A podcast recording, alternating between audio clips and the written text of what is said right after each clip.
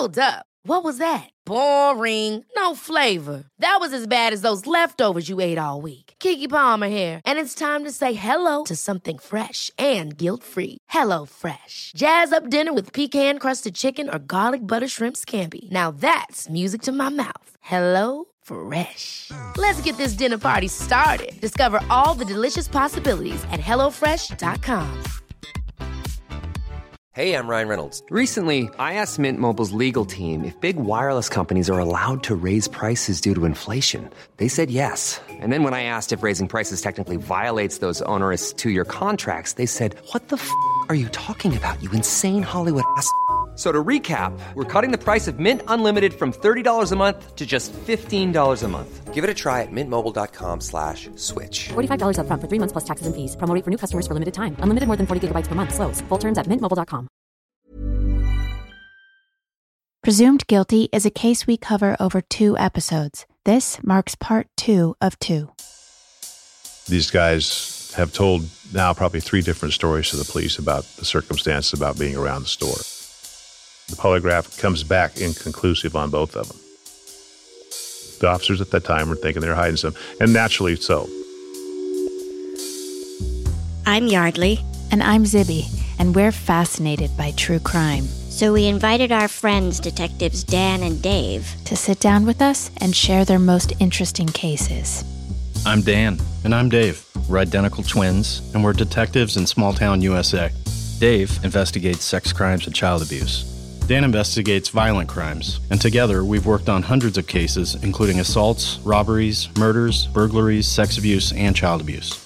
Names, locations, and certain details of these cases have been altered to protect the privacy of the victims and their families. While we realize that some of our listeners may be familiar with these cases, we hope you'll join us in continuing to protect the true identities of those involved out of respect for what they've been through. Thank you.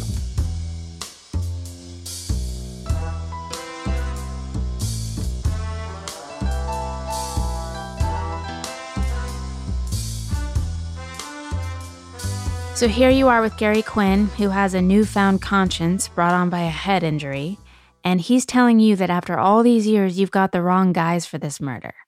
Were you skeptical? I was totally skeptical, but he does tell me enough detail about he knew that the gun they used belonged to Timmy Sanchez and that it was a 22 caliber pistol. And I knew from the deal that the kid was shot with a 22 caliber pistol. I don't think we ever put that out. A lot of times they don't talk about that unless we actually have the murder weapon. And so he also tells me that, like I said, about the coin slot things that you put in the safe. I go, that's quite a bit of detail from somebody who just thinks his brain's scrambled and he's going to come down and tell us a story. Yeah. I always kind of get a sixth sense when people are lying or they have an angle. He had no angle. He had no reason to come in and lie. He, in fact, he had reason to lie the other way because it was his family. That's one of the things you really have to look at is what's your motivation to tell me the story? And I don't think it was anything other than his head injury and his emotional state at the time. He just felt he needed to tell because he actually told me during the interview he knew two people were in prison who didn't belong there. Wow. Wow. And he was talking about Sam and Rick, Yes. right? And I asked him if he knew them, and he said no, never met him. And I asked him if Bob or Timmy or Cooper knew them or ever heard of them, and he said no. Really? Yeah, had no idea who they were. Oh. And so I write up a report. I give it to my boss, who gives it to the then prosecutor who prosecuted it and said, Well, that's pretty interesting. But we're now at the point where we have to follow up with Bob Quinn and Timmy Sanchez. So his brother Bob, I knew him from the drug scene. I was working in narcotics at the time and I'd dealt with him before. I knew who he was. And so we bring him in and talk to him. And he is really confident and nonchalant about, oh, Gary, you know, he since he's been in that car accident, he reads a lot of crime stuff and he thinks he knows everything and he reads the paper and he wants to get involved in everything. He's just kind of a little bit crazy right now. So, no, I had nothing to do with that. I don't know anything about it. So we say, okay, well, are you willing to come take a polygraph about that? Oh, no problem. Not a problem at all. And he's just really confident about it. So I thought, oh, we'll put this to bed right here. So we schedule a polygraph and it's going to be real simple. Do you know who killed the clerk of 7 Eleven? And did you participate in it? And we picked Bob up, and the state police office is a long ways from where we picked him up, from our office, actually. And we drove him out there, and I was with two other detectives. the tension was so thick. I told my brother, who was a detective also, Bob is going to fail. And he goes, What are you talking about? I said, That guy is like a totally different person than the person I talked to a couple days ago. Really? Bob is like a cat on a hot tin roof. No way. He's just flapping inside. Yeah, and we ask him if he's on anything. He says no. And he does tell the polygrapher he had smoked marijuana before he came down there, which can be a factor, but not the way he was acting. I could smell the fear on him. It was that bad. And he went in and took this polygraph test and bombed it. Oh my God. Totally bombed it. Not even close. He comes out. He had been told he flunked. I said, All right, well, you want to go? He goes, I don't want to go anywhere with you guys. You're going to arrest me? And I said, No, we're not going to arrest you. And he goes, Then I want out of here. I said, Okay. And off he went walking into the night. You didn't even drive him back to town? No, he didn't want to be in our presence at all. But I guess I don't understand why you would agree to a polygraph if you know, like, oh shit, it's about to get really real. Well, we're not dealing with, you know, Einstein's the world sometimes. these, these guys, they, at the time, he just, it's not happening right now, so everything's fine. And then when it comes time for go time, they think that, well, maybe I'll pass it. That's an extraordinary ability to live in the moment that I lack. Yeah. That's amazing. That's what they do. They live in the moment for sure. I think this guy thought, I think he knew in his mind he didn't pull the trigger, so he was going to pass the polygraph. Okay. One of the things about the polygraph is do you know who did? And he probably wasn't ready for that question. And you know, if you flunk that one, you're definitely, you know, he flunked it horribly. He went on the charts. okay, so Gary goes off into the night, and what's your next move? So we think, all right, the next move is this. We go down to Timmy Sanchez's house. And remember, Gary Quinn told us the gun belonged to Timmy Sanchez. And was Timmy Sanchez in the original case file? No, none of these people were in the original case file.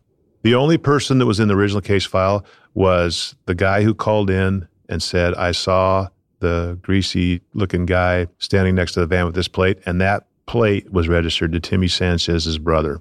Oh, so Timmy still wasn't on your radar. No, we would have found out if we had ran the context of that vehicle, people had been stopped in it, that Cooper had been stopped in it, and if we had ran him further for his, he had been charged with robbery in another state where he was actually convicted through an identification by the person he robbed. He actually robbed a bar, and the bartender was able to identify him later time.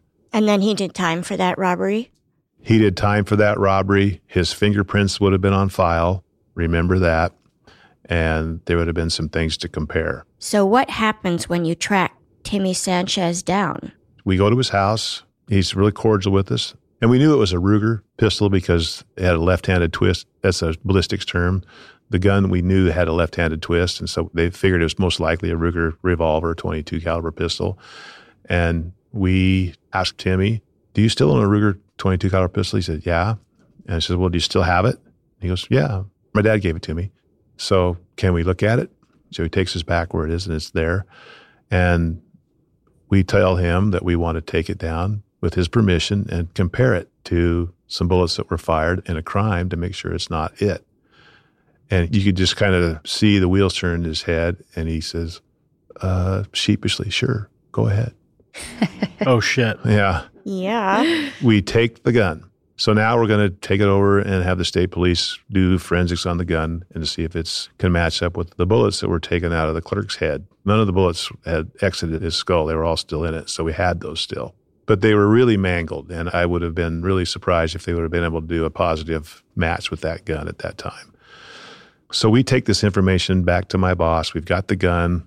The cards are starting to all line up now, and he tells me there's got to be a connection between this group and Sam and Rick because in the second trial, DNA had come along at that point. So, after they appealed and they got their second trial, now you had DNA. Yeah. And the big droplet of blood on Rick's clothes belonged to the victim. It did belong to the Yes. Oh, Oh, man. that's pretty hard to explain away. Yeah. So my boss has me apply for and get pen registers on all these guys' phones. What's a pen register? And a pen register is basically it's what everyone's phone does now. It's just basically a caller ID.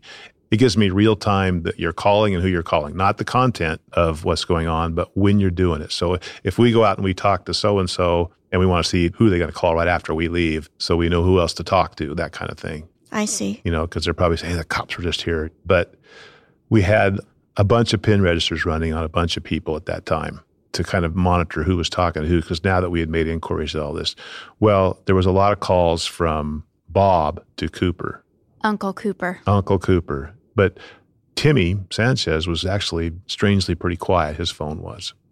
But we are continuing to monitor these over a period of time. And the day after we took Timmy Sanchez's pistol, we got contacted by Timmy Sanchez's new lawyer. Oh. She was a pretty prominent defense attorney, did a lot of homicide cases around here, and she wanted to meet with us. And she comes down to the station and she said, My client, Timmy Sanchez, will cooperate with you guys about what he knows about this case in exchange for immunity. So now we know we're on the right track, obviously. And so we discussed this with the district attorney's office because we really can't grant anybody immunity. That has to come from them. So the agreement is that we will get you immunity as long as you can prove and we can prove that you had nothing to do with the kidnapping or the murder of the store clerk. Why would the kidnapping charge be part of that? Just define basically you take someone from point A to point B against their will. Even if it's just to the back room of the store. Yes. And so the agreement is at this time that as long as Timmy can do this and pass a polygraph about that, we'll talk. And so we gave him a polygraph about did he kidnap or murder, and he passed. And so, okay, now it's time to sit down and talk. His story was this basically that Timmy Sanchez and Bob and Gary Quinn and a bunch of other people were up at this house above the 7 Eleven having a party that night and they ran out of beer. And they didn't have any more money either, so they were all just kind of bumming it. And they were all minors. Cooper was the only adult at the time. And so Cooper says, Well, I know how to get beer. And he tells Timmy Sanchez to go get that pistol you have. And he goes, What are you doing? He goes, oh, We'll get beer. So he gets the pistol. He has Timmy Sanchez and Bob Quinn go down there with him. And he goes into the store and he basically pulls the gun on the clerk. The clerk knew all of them. Oh. He knew all of them. They were in the neighborhood. Yeah. And according to Timmy Sanchez, the clerk's exact words to Cooper were, oh, come on, Cooper, what are you doing? He goes, no, give me all the money and open the beer cooler. And he goes, you know what? I'm just going to leave the store. I won't call. You guys just do what you want to do, but I'm out of here. And Cooper says, no, no, not going to happen. And so he gets a couple of little coin slot things. He goes over and gets a roll of tape off the shelf that was for sale and he goes, Come on the back room. And then the clerk again tells Cooper, Cooper, I'm not going to the back room. Just do your thing. I just want to leave. And he actually tries to walk out at one time, and Cooper blocks his way. Oh, man. Yeah. And he goes, I got to tie you up. I got to make it look good. So come on.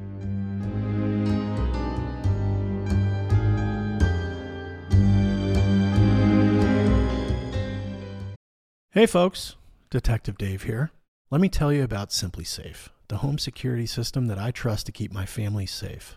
I depend on SimpliSafe to provide me and my loved ones with 360 degree coverage of my property and valuables. I love the variety of monitoring sensors available with SimpliSafe Home Security. You get a glass break sensor, which in my experience is one of the most effective tools of detecting a break in. In addition, SimpliSafe offers motion sensors, entry sensors, sirens, and flood and fire detection. With SimpliSafe Home Security, I have the flexibility to use keypads at multiple entries at my house. This option is especially important to me and my family. I can provide access to people I trust and limit having multiple keys outside of my control, all at the push of a button via the SimpliSafe app. It comes with a variety of cameras for indoors and outdoors. And best of all, SimpliSafe is backed by 24 7 professional monitoring for less than $1 a day. It gives me peace of mind knowing I can leave the house, I can leave town, I can even leave the country, and I know my home is simply safe. The mobile app integration makes it so easy to make sure everything's in place in real time. I check it every day when I'm away from home. SimpliSafe is the best. US News and World Report named SimpliSafe Best Home Security Systems 2024. And Newsweek ranked it Best Customer Service and Home Security. With SimpliSafe, there are no contracts. And if you're not happy with the service or the product, they have a 60 day money back guarantee. SimpliSafe has given me and many of our listeners real peace of mind. We want you to have it too. Right now, Get 20% off any new SimpliSafe system with Fast Protect monitoring at simplisafe.com slash smalltown. That's simplisafe.com slash smalltown. There's no safe like SimpliSafe. Hey, small town fam, it's Yeardley. It's gonna be summer soon, so the potential for stinky pits is imminent. That's why I really love Lume.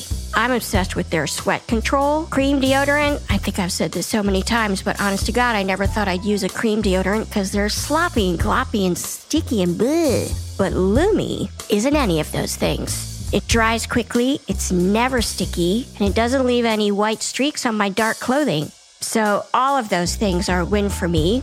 If you're not familiar with Lume, let me tell you a few things. Six years ago, an OBGYN invented her game changing whole body deodorant, and now it has over 300,000 five star reviews from people like me. Lume is baking soda free, paraben free, and pH balanced, so it's safe for your pits and your bits, which means you can use it below the belt. They have a lovely variety of fresh, bright scents like clean tangerine, my favorite, lavender sage, or toasted coconut. And the secret to Lume's success is it's formulated and powered by mandelic acid.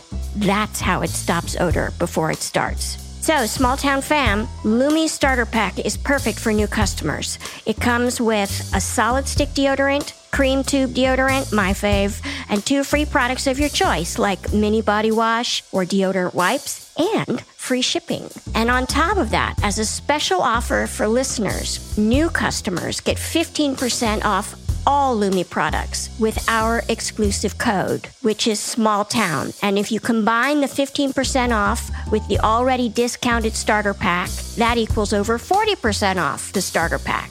So use code small town for 15% off your first purchase at lumedeodorant.com. That's code small town at L U M E deodorant.com. Do it. Hey, small town fam, it's Yeardley. I want to talk about Prose. Prose is the custom hair and skin beauty brand where you get on their website, answer a bunch of questions about where you live and how old you are, and what kind of hair you have, what kind of hair you want to have. And then, from millions of possible formulas, they create a formula just for you. So I'm lucky. I have a lot of hair. Most days, my hair is the boss of me. So I need shampoo and conditioner that gets my hair to calm down a little bit. So I've been using Prose for a while, and one of my favorite things about it is you can choose your scent. They have a review and refine tool which learns from my feedback and then adjusts the formula. Also, Prose is a certified B Corp. It's cruelty free and it's the first and only carbon neutral custom beauty brand. So it's not only better for you, it's better for the planet. So, small town fam, Prose is so confident that you'll bring out your best hair and skin that they're offering an exclusive trial of 50% off your first subscription order at prose.com slash town. That's right, you get your free consultation and then 50% off at prose.com slash town. That's P-R-O-S-E dot com slash town. Do it.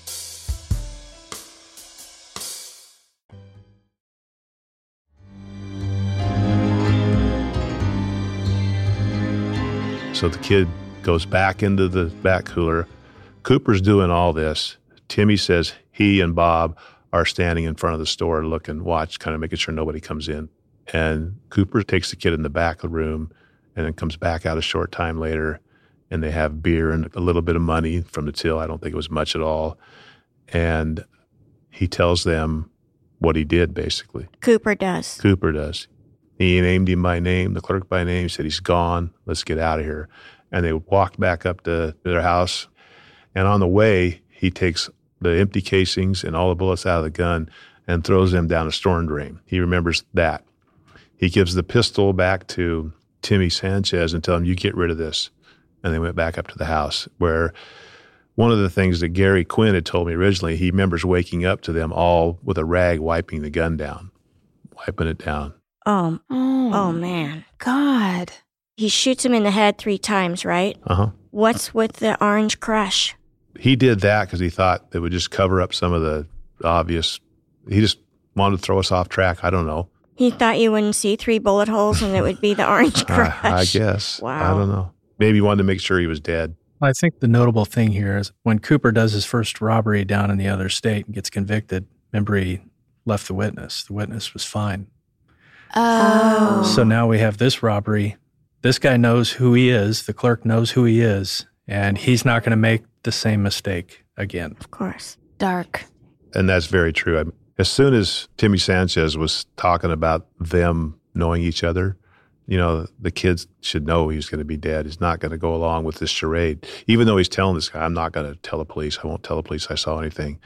Just go away. Just take what you want and leave. The kid's naive. It was his death sentence to walk back there with him. He should have just tried to run away. And there's some survival to that. I think I'd scramble to latch onto it, uh, one strategy, which it sounds like this clerk did, which is look, I won't. Yeah. Minimize everything and just do what you're going to do. I'm just a minimum wage clerk. I don't care. And I also look at it from, and I do this with a lot of victims, is I don't like to see people in fear. I hate that. And I think about the fear people have right before that happens.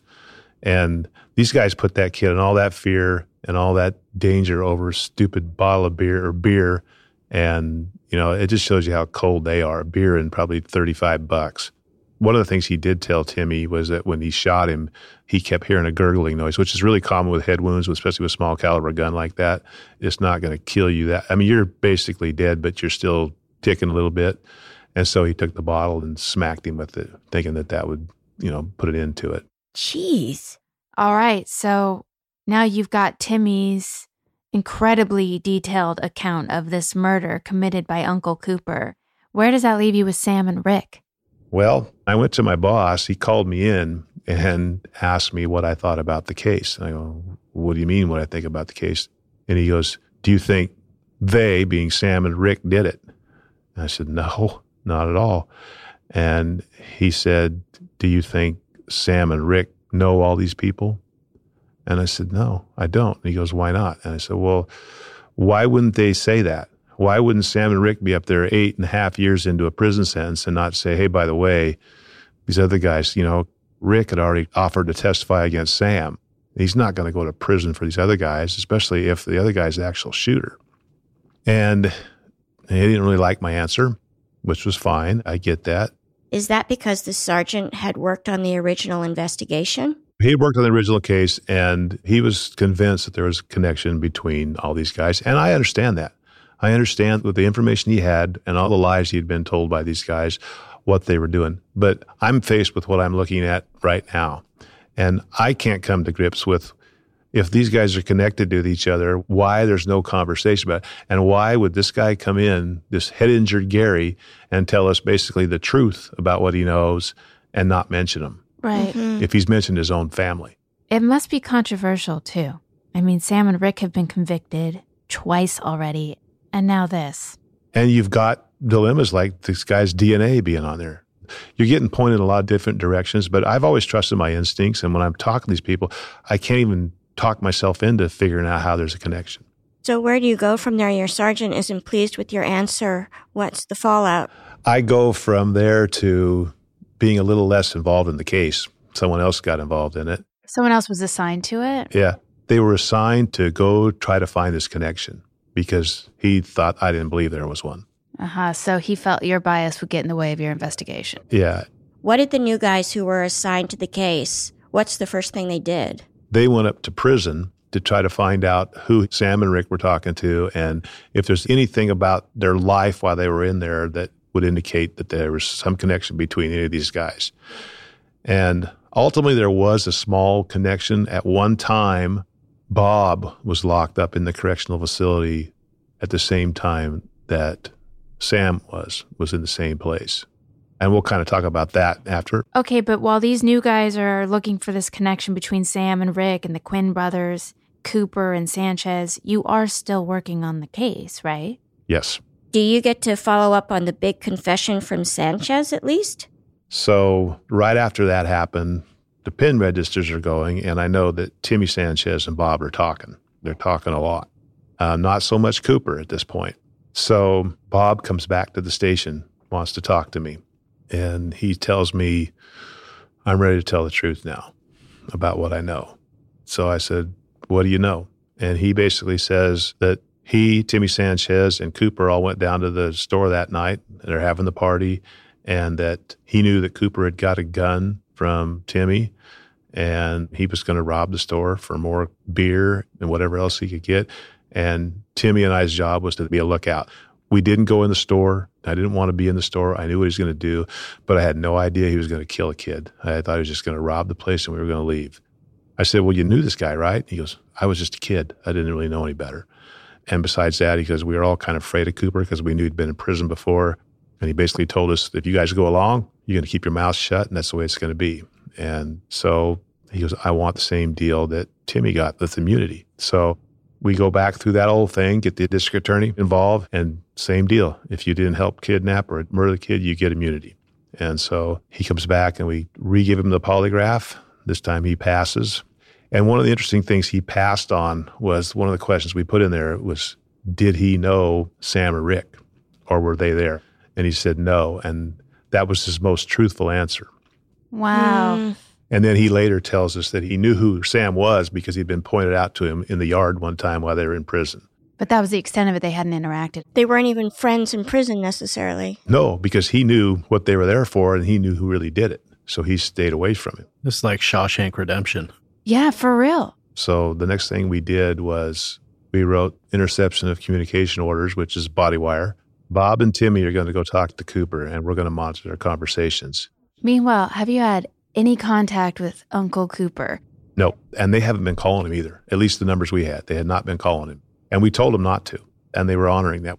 We didn't tell them we were monitoring their phones, but they did not call him as far as we knew. They could have gone over and talked to him. We weren't doing surveillance on him, but as far as we knew, there was no contact between them. And before we applied for and got this interception of communication order, we told them both, you're going to have to wear a wire and go talk to him too as part of your deal. And they both agreed to do it because they were confident that they didn't have anything to do with kidnapping or killing the kid, other than withholding this information for all these years. So we apply for the order. And while we're doing that, one of the other detectives, Detective Dawn, wrote a search warrant to get complete fingerprints for Cooper.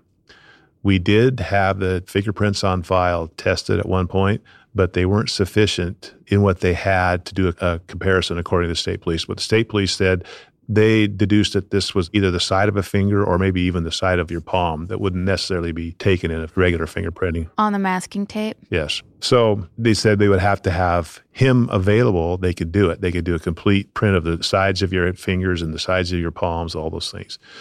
And so we wrote a search warrant to bring him down and do that. And we were going to serve that after we did this body wire stuff. So Timmy Sanchez is the first one to go in and talk to him with the body wire on. And he says hi. They exchange some pleasantries. And Does he go to his house? yeah, he's at his house. Okay. Basically, they're just making small talk. And Timmy Sanchez tells Cooper, he says, Hey, something's up. You know, those guys are in the paper again. And he goes, Yeah. And he goes, The cops are digging around again. They came over to my house and they got that gun. And Cooper is not happy. Please note that the following recordings are from actual audio off of the body wires worn by Timmy and Bob when detectives sent them to pay a visit to Cooper. Due to the poor quality of these recordings, some of the words are difficult to hear. They should get rid of that. And that's the fucking gave me that gun. And there's nothing could do. They already got them guys. They were already doing crap. He doesn't ever deny shooting him. He doesn't ever say anything like that, but he just basically says, I don't think they'll get anything. And he goes, and if they knew anything about this case, those guys wouldn't be doing our time. May I ask you, Yes. are you listening like in a van down the road, or is this a tape that you then play later? No, we listen. We monitor in a, in a car down the road. So that's happening. Yeah. And if something came up where it seemed like Cooper was going to harm Timmy, would you guys burst in the door and save him? Yeah. Usually when we give someone a body wire, we have a safety phrase like, what are you doing? Why are you doing that? Means there's big trouble. Oh. So after Timmy goes in and does his wire, we wire up Bob and send him in. Is it the same day? Is it a week no, later? it's a day after. Really? Does And that not don't- seem suspicious? That's what I was gonna say. No, because they're all involved. It'd be only natural that they're all talking about it and they want to talk. And they go to Cooper because he's the hardened con and they're these guys go, What the fuck should we do? Yeah. Right. And so the next day, Cooper is more agitated by this whole thing. He's had a night to not sleep on it and wondering what the cops are going to come up with with his gun. And Bob shows up and said, Shit, the cops are sniffing around again. I just talked to Timmy. What are we supposed to do? I talked to you about that fucking thing at Federal. Mm-hmm. That fucking cops been fucking up at my house. I'm scared to death, man. And? Can't because don't have anything. You no one knows nothing. It's really gonna. Maybe. Yeah. I was getting nervous when I came on, but that's all it is. Just nervous. Nervous. They're just bad motherfuckers all over my house constantly. There's nothing they can do there. They don't have nothing. Otherwise, they want to cut them guys. Yeah, that's what I thought too. It might be for something else. Glad that they're watching me too. Yeah. Do you not? Mm. They don't know what that stuff you're talking about. So there's nothing they can prove. Yes. And so if you keep getting nervous and upset, you're just kind of you ain't gonna be able to sleep or anything. I'm gonna really go flapping. Nervous. Haven't done it, really. There's nothing I can do. They could have, you know, with them in. We went the out. That was over 19 years ago. Yeah, that. And, well, she dancing along through and so on. Damn thing they can do. They, they got all the proof on them. I don't know. Good. I just let you. Well, all they do is ask. All they have to do is deny it. Oh my God, he said it. He just said it. Bingo. And he also says, I'm not going. That kind of a foretelling thing is I'm not going back. Oh boy. So, when you're in the car listening to these recorded conversations with Cooper, are you just like, yes? You know, I I knew what was in store. You know, I hate to call it a black mark, but it's a black mark for the PD. The fallout's going to be, you know, basically that these two guys have done prison time that didn't do anything having to do with this case. And, you know, a lot of people like to kick you when you're down. A lot of people have preconceived notions that the police cheat and lie and do all these things. And I don't like that part about it. I don't like us looking like that. But I also looked at like, hey, we're getting it right finally. We're doing the right thing. And we got information. We didn't say, just go away, you crazy kid with a head injury. We're not talking to you. Right. We looked into what we got information about. And that's one of the things that, you know, you can never not do in cases like this because you just never know. You should never think you know everything because you don't. Well, it's also interesting. These guys were tried and convicted by a jury. There's no indication that the police were lying and fabricating information and evidence. Mhm. Yeah. It was presented and it was they, presented, and 12 people came back and said they're guilty. So someone could say that the police were corrupt or something like that, but that's not, those aren't the circumstances in this case. It's the totality of the circumstances. A reasonable jury came back with a verdict. Indeed. Yeah. And it's one of those things that it's a system run by humans and it's never going to be 100%. We just got to keep trying to do the best we can to get it there.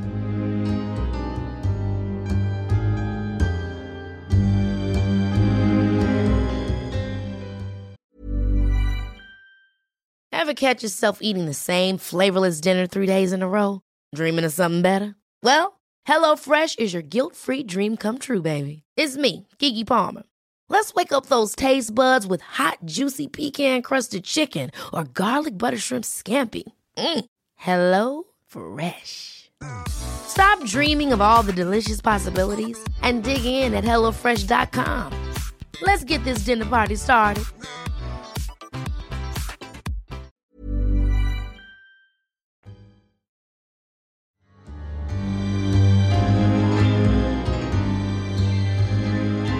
Okay, well, now you know for sure that Rick and Sam didn't do it, right? But they're still in prison. So, what does your sergeant want to do now? My boss is still convinced that there's a connection between Sam and Rick and all these guys. So he tells Detective Don and I to make arrangements with Rick's attorney to go up to prison to talk to him. And we make that arrangement. We drive up there the next day. One of the interesting things that happened was this attorney, we said, Hey, we're not going to tell you what we want to talk to you about. You're going to find out when we get there. So don't ask us any questions on the way up there. We'll talk about whatever. He rode with us. And he's kind of a interesting attorney around town. We, we all know him and he does defense work. And one of the things that he said to us on the way up there was really kind of funny. He goes, Hey, you know, guys, um, of all the people I've ever defended in my career, Rick's the one that I thought really didn't do it. The only one that I really didn't think did it. Hmm. Wow. And we go, Oh, really? Why is that? He goes, I just, that feeling I got from talking to him. The case was kind of strong against him, he thought, because of the DNA was on his shirt. Right. And I had been studying this case, obviously, since I'd been reassigned to the thing and knew all of the statements that Rick makes. And he was pretty consistent the whole time. He didn't go in the store. So keep in mind, he's been in eight and a half years on something he didn't do. He's a little tiny guy. We went into the room with Rick. He sat down. He just had this look on his face like, What are you guys doing here? And Rick's attorney said, We want to talk to you about that case, about what you told the police. And he started crying. He just broke down crying, said, I don't know what else to say. I never went in that store. I never went anywhere near that store. I didn't kill that kid. I didn't get anything from it except the beer that Sam brought me. That's so sad. Ugh, the weight of it all. Yeah. And I just looked at him. And I go, he's totally broken, totally broken. His story was the same. It was consistent. We just went and basically asked him again. He goes, I don't understand any of this. I don't know why are you up here? And little did he know the next day he'd be set free because we left there and we went back to the station and we had this big meeting with the DA, our chief of police, and everybody involved in the investigation.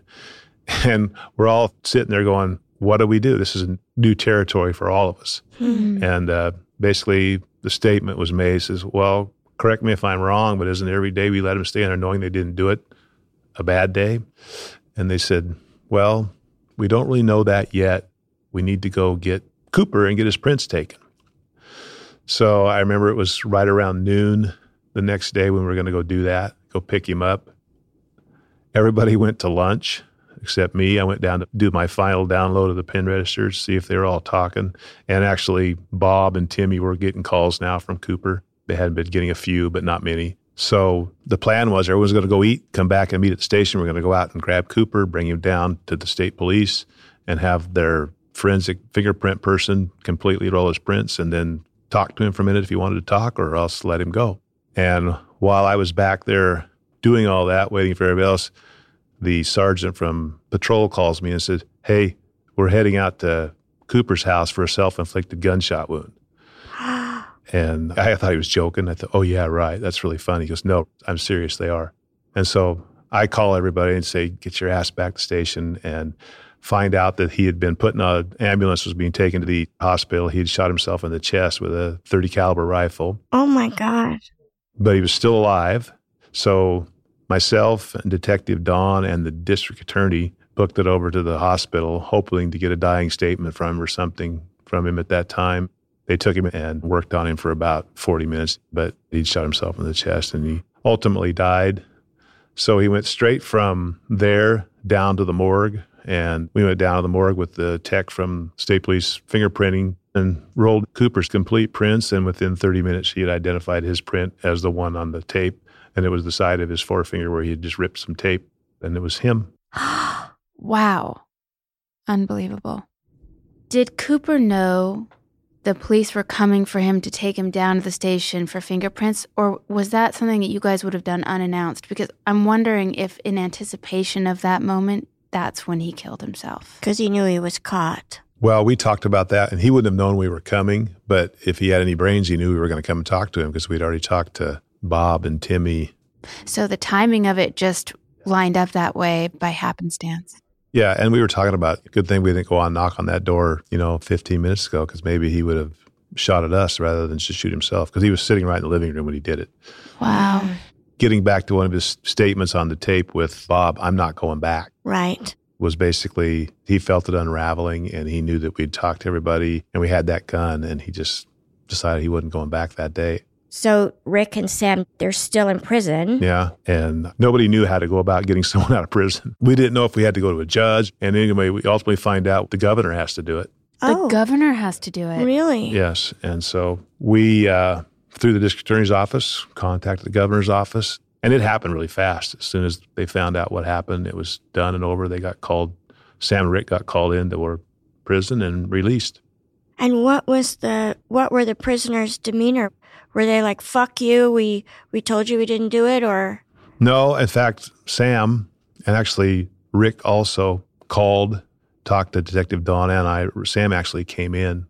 I talked to Rick on the phone, and he goes, "I can't believe you came up there and you didn't tell me this was happening." And I said, "Well, I didn't really know it was happening at the time." And they're just very thankful. Man, and of course they sued, but they they, they were very thankful. it must have been really hard for the PD to come to terms with the fact that the wrong guys had been put away originally. Well, getting him out of prison as fast as we did was us making it right as soon as we knew what we did. And I think that was really the general consensus of everything. I can only imagine if I was involved in the first case how disappointed I'd be as far as how did I get this wrong. I know how it feels to be confident you're after the right person, you know, and then although it's never been turned around on me like this, but if that got turned around on me, it would kind of make you doubt a lot of things that you think you knew the truth is the truth, and I really can't do anything about that. So I just hope nobody holds it against all of us who worked that.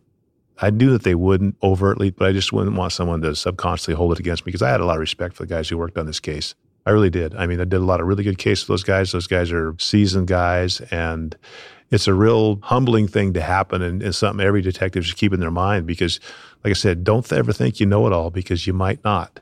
And when you're dealing with people who lie to you all the time, somewhere you got to wade through all those lies and get what the truth is. And you have to either match that up with forensic evidence or things that you can find out other ways to confirm it. But it makes it really hard when you come to a murder scene and you get these guys just lying to you about beer and driving while suspended. Right? Crazy. What was the blood on Rick's shirt? Well, in the subsequent lawsuit, that was one of the big sticking points, obviously. And if you remember, I said all the other blood on that shirt was either occult blood or really small little droplets, like they would call vaporous blood. And it was the same type of blood, both being type A.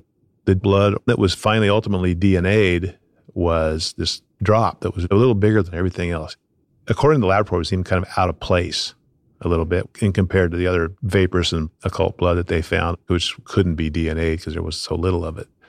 But the person who actually had done that test, the DNA test, the person who actually found the blood had got into some trouble for some false testing for drugs, some other things. And so they vacated a lot of the work that they did after that. Oh, So this is the crime lab guy. Yes. And I do not know if it was a mistaken contamination because, of course, they had a lot of the victim's bloody clothing and autopsy results and tissue samples and things like that. I don't know how it got on there, but I'm really confident that Rick never went in that store. Wow. I am now wondering about Timmy and Bob and Gary, really. Like, they got immunity and that just stuck. And so they never did any time for participating in this robbery turned murder. Are they around today? they are. Are you aware of them in the community still? Yes. So they continue to be frequent flyers. Well, it's all petty stuff, you know, drinking too much or something like that. Nothing serious since then. I have a question about the victim. We we haven't talked much about the the clerk, the the victim. Were you ever in touch with the victim's family? Were they privy to this whole thing? He had a brother and a mother who lived pretty close to the store at the time. In fact, one of the things that happened on this night was he would frequently call his brother during the timeline thing when they were trying to figure out when he actually died. He would call his brother to come down and help him with stuff to clean up sometimes when it got really slow at night. And he called his brother that night. He said a little after two and asked him to come down and help him. And his brother said, I told him I would, but then I fell asleep and didn't go. Oh, Oh. man. And I didn't have any contact with them after these guys were released and this all came out about who'd actually done it. I want to say that they moved out of state, but I'm not sure about that. hmm I did have contact with Cooper's wife after he killed himself. Oh, he was married. Yeah. In fact, we were watching his house prior to going over there. That's how we knew something was up because all of a sudden the ambulance started showing up. She had left and come back and had found him. Did she know anything about this? No. And that's what I interviewed her about. And she claimed not to. She said he never, ever told her anything about this. Really? Do you have any misgivings about the fact that Sanchez and Bobby Quinn got immunity and they never paid any kind of price for being involved? I'm confident they didn't have anything to do with the actual kidnapping and the murder. If they'd have had anything to do with holding him down or taping him up, I know our district attorney wouldn't have gone for giving him any kind of immunity, and I would have been really against that. But our investigation showed that what they did basically was be, they were lookouts, and they had no knowledge that he was going to shoot the guy. And plus, they were 16 years old at the time; they were young kids, and this guy Cooper was just basically trying to show what a badass he was to all these kids. And their thoughts to us was, what are you supposed to do when a guy who just killed somebody is telling you to shut up? You're going to shut up when you're a kid. And that's what they did. You know, I don't know how you resolve the fact that all these years you grow up and you become a man, you realize, you know, there's two guys sitting in prison that didn't do something. And we're sitting out here knowing my uncle or my cousin or whatever it is did it. And, you know, it takes, like I said, a car accident to knock it out of your head for someone to tell you. So, Rick and Sam, do you know where they are in their lives now? They both got a substantial amount of money. Oh. And they have both continued criminal activity. I know that. Hmm. Really? Even Rick? Uh huh. Rick has been back to prison. I know that for drugs. Oh. And Sam, he's still in the local area and he gets in trouble every now and then. He hasn't really cleaned up his act much either. But I see him every now and then. And there's no animus between us other than when he's in criminal activity and he gets in trouble for it and he basically does his time for it. He doesn't say thank you. Oh, he's appreciative of that, but he's he is who he is.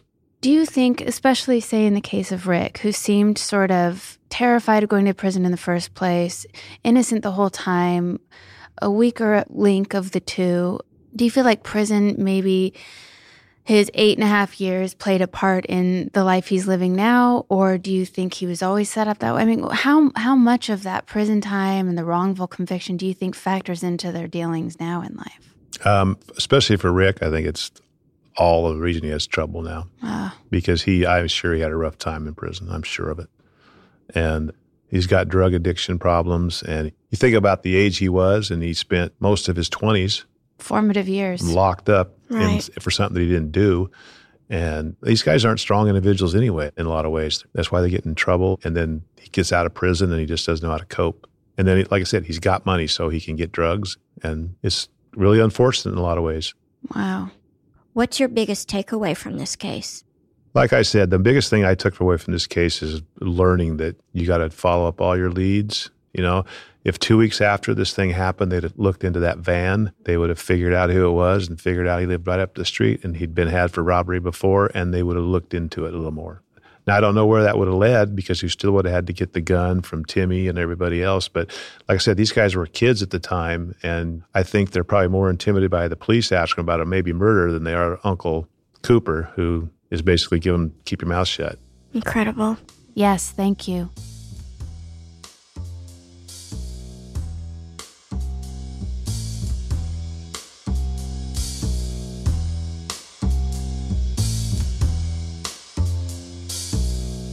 Small Town Dicks is produced by Zibby Allen and Yeardley Smith and co produced by detectives Dan and Dave. This episode was edited by Logan Heftel, Yeardley Smith, and Zibby Allen. Music for the show was composed by John Forrest. Our associate producer is Aaron Gaynor, and our books are cooked and cats wrangled by Ben Cornwell. If you like what you hear and want to stay up to date with the show, head on over to smalltowndicks.com and become our pal on Facebook, Instagram, and Twitter at smalltowndicks. We love hearing from our small town fam, so hit us up. Yeah, and also we have a YouTube channel where you can see trailers for past and forthcoming episodes. And we're part of Stitcher Premium now. That's right. If you choose to subscribe, you'll be supporting our podcast.